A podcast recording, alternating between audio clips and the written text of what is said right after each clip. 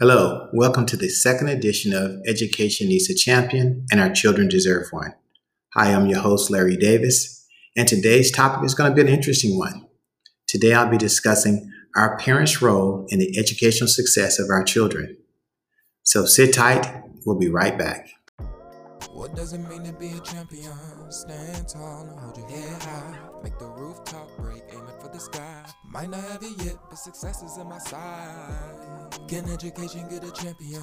Cause nowadays we treat it like a common cold. Catch it if you can, but you're happy if you don't. Why are we so okay with that story? Education needs a champion. Mr. Davis, can you be him? Show him teach him? Mold him into something greater. Give him freedom. All we need is education. It's the secret. Lot of love, love schools don't always love us. No, they don't. Education needs a champion. Our children deserve one. Welcome back, champions. Today's topic is going to be an interesting one. It's the role of our parents in our children's academic success. Now, before I get started, I want to say this there's no conceivable way that I can possibly talk about all the ways that our parents can be involved in our children's education. But I'm going to talk about some that I've experienced, some that are near and dear to me, and some that I know will be very valuable to our parents. So let's begin. The first thing we should re- realize is this our parents are vital to the academic success of our students. In fact, our parents' involvement in our students' education is the number one factor in them being successful. Not their income level, not the neighborhood they live in or the neighborhood they come from, but our parents' involvement in our students' education. You see, parents are the CFO of our children's education, the chief financial officer, the chief family officer. And as CFO, our children's are our children are our greatest investment. This investment starts long before our children even attend school. So I want to talk to you about some data, some research that I looked at when I was first becoming a dad back in 1995, some research that I've continued to look at over the years as an educator and as a leader. And I hope that you find these as interesting and as valuable as I have. First is there's research out there that tells us that we should start reading to our children at the moment of conception or that we realize that we're about to be parents. That that child will start hearing us and learning during those times. Here's the beauty in that whole that whole scenario, that whole research. Can you imagine a mother to be reading to her unborn child? What a beautiful sight. What about the father to be sitting there with the mother to be reading to their unborn child. Wow, that is the embodiment of quality time. And even if it had no academic credibility or any academic validity to it, the fact that this is the start of a permanent relationship, a joint partnership between mom and dad, and an investment in their children's career and their children's education. How powerful is that? The next one I want to talk to you about is something that I really subscribe to. It is that we should start reading to our children at the moment of birth. Well, I did that. I read to my son and my daughter the, from the moment they were born. And here's, here's the thing I'd like to share with you. Both of my children are avid readers. Both graduated high school with honors. And my son, who is the oldest of the two, graduated this year from college with honors. I would love to think that me reading to them from the time they came into this world played a big part in it. And I, I, I truly believe it did and that it does. So, parents, read to your children. If not before they're born, the moment that they're born. Now, here's one of the most interesting researches that I've read over the years. It says that parents who start reading to their children when the child is four months old this increases the likelihood that that parent will become a lifelong reader to that child. That's amazing. If you start reading to your child at four months old, the parent will, will likely be a lifetime reader for that child. Again, I have to support that. I want to move on to some other things that I think parents can find highly beneficial, and I would highly consider that they think about these. There's research out there, now this is the one that really caught me off guard. So I I really did these things over the years. It said that the parent who watches the news with their children and discuss the events of the news with their children will increase that student's success academically in school. Another interesting fact the newspaper holds true as well. Parents who are seen reading the newspaper in front of their children and discussing current events objectively with their children has an academic successful connection as well. Watching the news, we do it anyway. Why not watch it with our children and discuss those events with them so they have an idea of what's going on in the world and they're not getting it from a third source they're getting it from someone who cares about them who's invested in them being successful reading the paper there's so many benefits to our children seeing us as adults reading. Now here's the here's my favorite the dinner table conversation. There's a direct correlation between parents and children who have dinner together and have conversations at the table free of distractions, no cell phones, no television, no music, just parents asking their children about their day and how it went, and children being able to or allowed to ask parents about their day and how their day went. Isn't that amazing? Let's just admit this. The dinner conversation with our children is a way to spend quality time with our families. The academic benefits that's just a bonus. Wow. Dinner, conversation, academic success. We should all be doing these things. Other home supports that I truly re- recommend for parents are these providing students with a designated place to do their homework and studies, a place that's free of clutter and distractions. Scheduling and setting a specific time for students to study and do their homework. A time that is very well guarded and protected.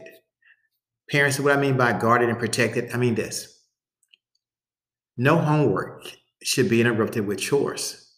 Their study time should not be interrupted with phones and television. You're probably thinking, well, Larry, what about music? You know, the jury's still out on that. I know there are some children who say that they study better with music. When I write my books, I tend to have music playing in the background. So I don't know if music is a bigger distractor as it's made out to be, or maybe it is. Because the other side of that coin is companies that have casual Friday and allow uh, their employees to listen to music, productivity has been said to drop 30% during that time. But that's not the point here today. We're talking about a place and a time for our children to study and do homework, a place that is protected, that is free of chores, free of phones, free of television. Hey, parents, here's a benefit. Let's provide our children in this designated area, in this designated time, with a snack.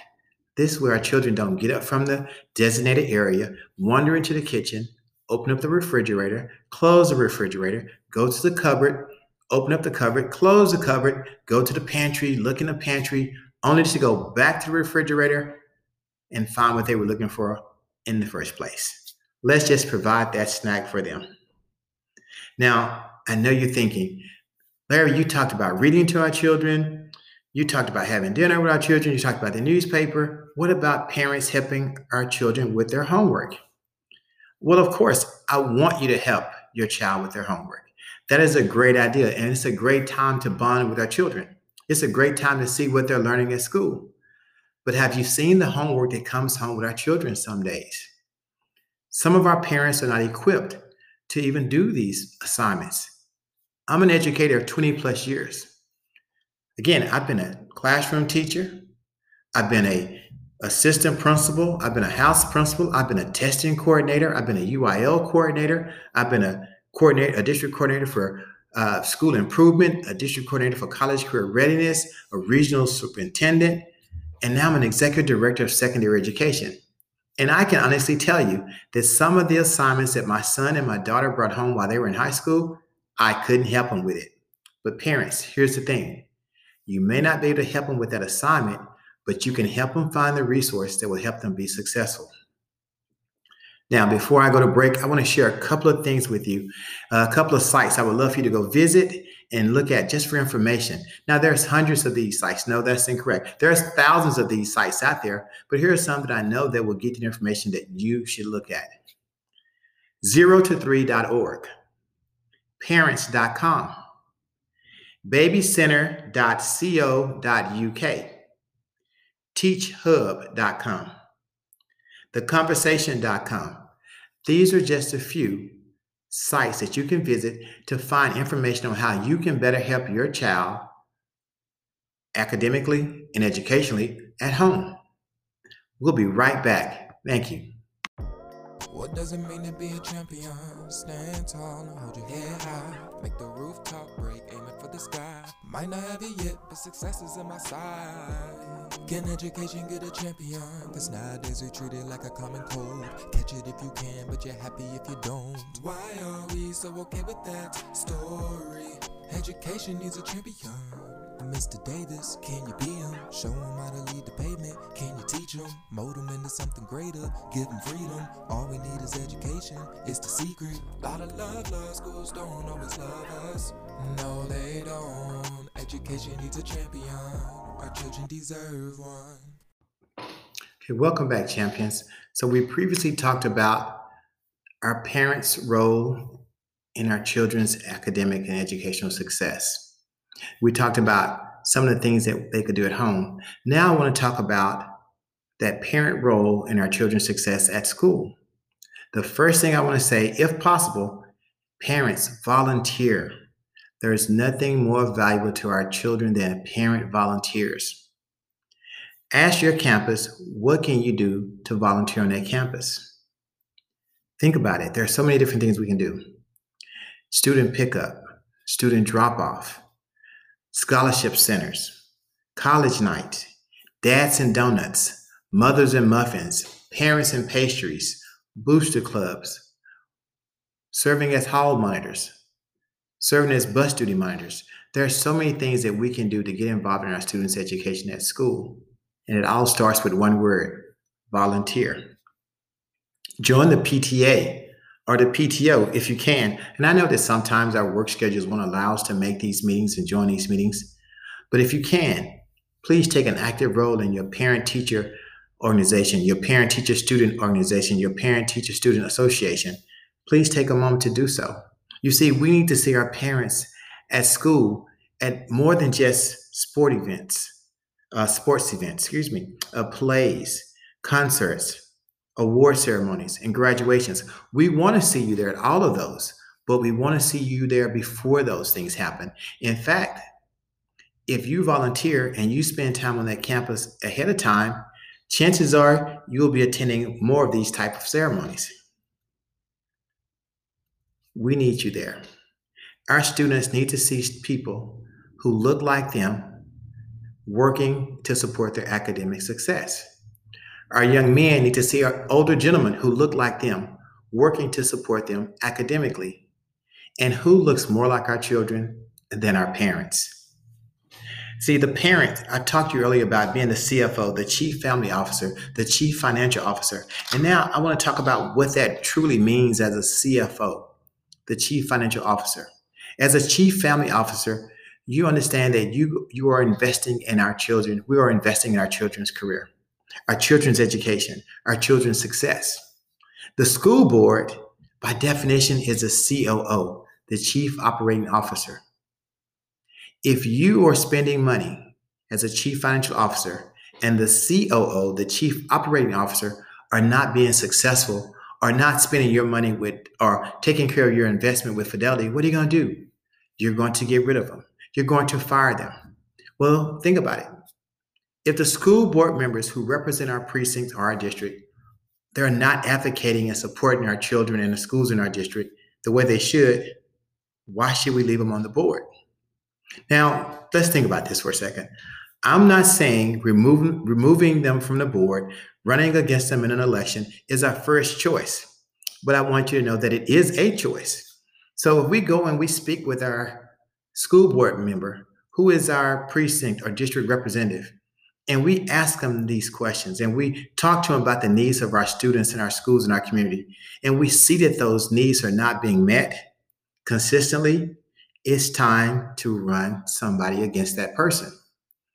Listen, the most important thing is that we vote in every election. But more importantly, also, is this that we vet the people who are running. The people who are running for school board must represent our children, must represent our precinct and our districts and the schools in our district.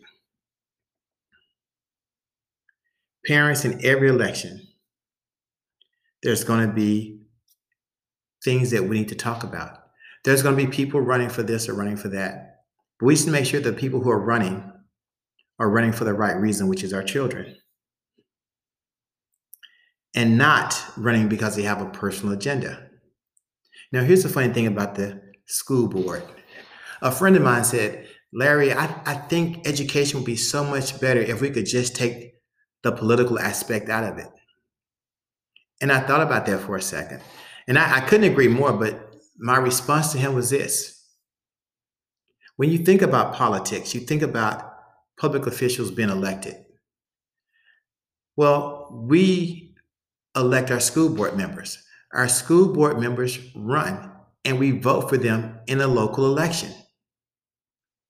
This is by definition political. And then those elected officials will, will traditionally hire a superintendent that reflects their values. Again, the embodiment of political. So it'd be difficult to take the politics out of education, but it sure would be nice if we could. Now let's talk about our superintendent. Now understand that the superintendent job is a massive undertaking. It is political in nature, but our superintendent should be there for our children.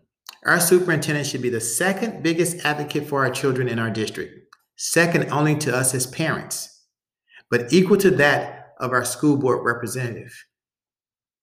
Our superintendent needs to know what our children needs. And if he's not working or he or she is not working on the behalf of all our children, we need to change out that board so we can change out that superintendent. Again, I'm not advocating firing anyone, but the school board, the superintendent should work for us as CFOs, the chief family officer. Their sole responsibility is our children, and our children is our biggest and prize investment. Parents, there's two more things, uh, two more roles I would like to say that you have to take on as, as a parent, not just a CFO, but parents you have to be the CFO, the chief financial officer. You have to be the biggest advocate for our students, and you have to be an ambassador for our students. So when we think about that, the CFO role covers most of our parental responsibilities, but not all of them. The advocate role that we play as parents is this we campaign to ensure our schools provide the necessary services, resources, and programs that our students need to be successful.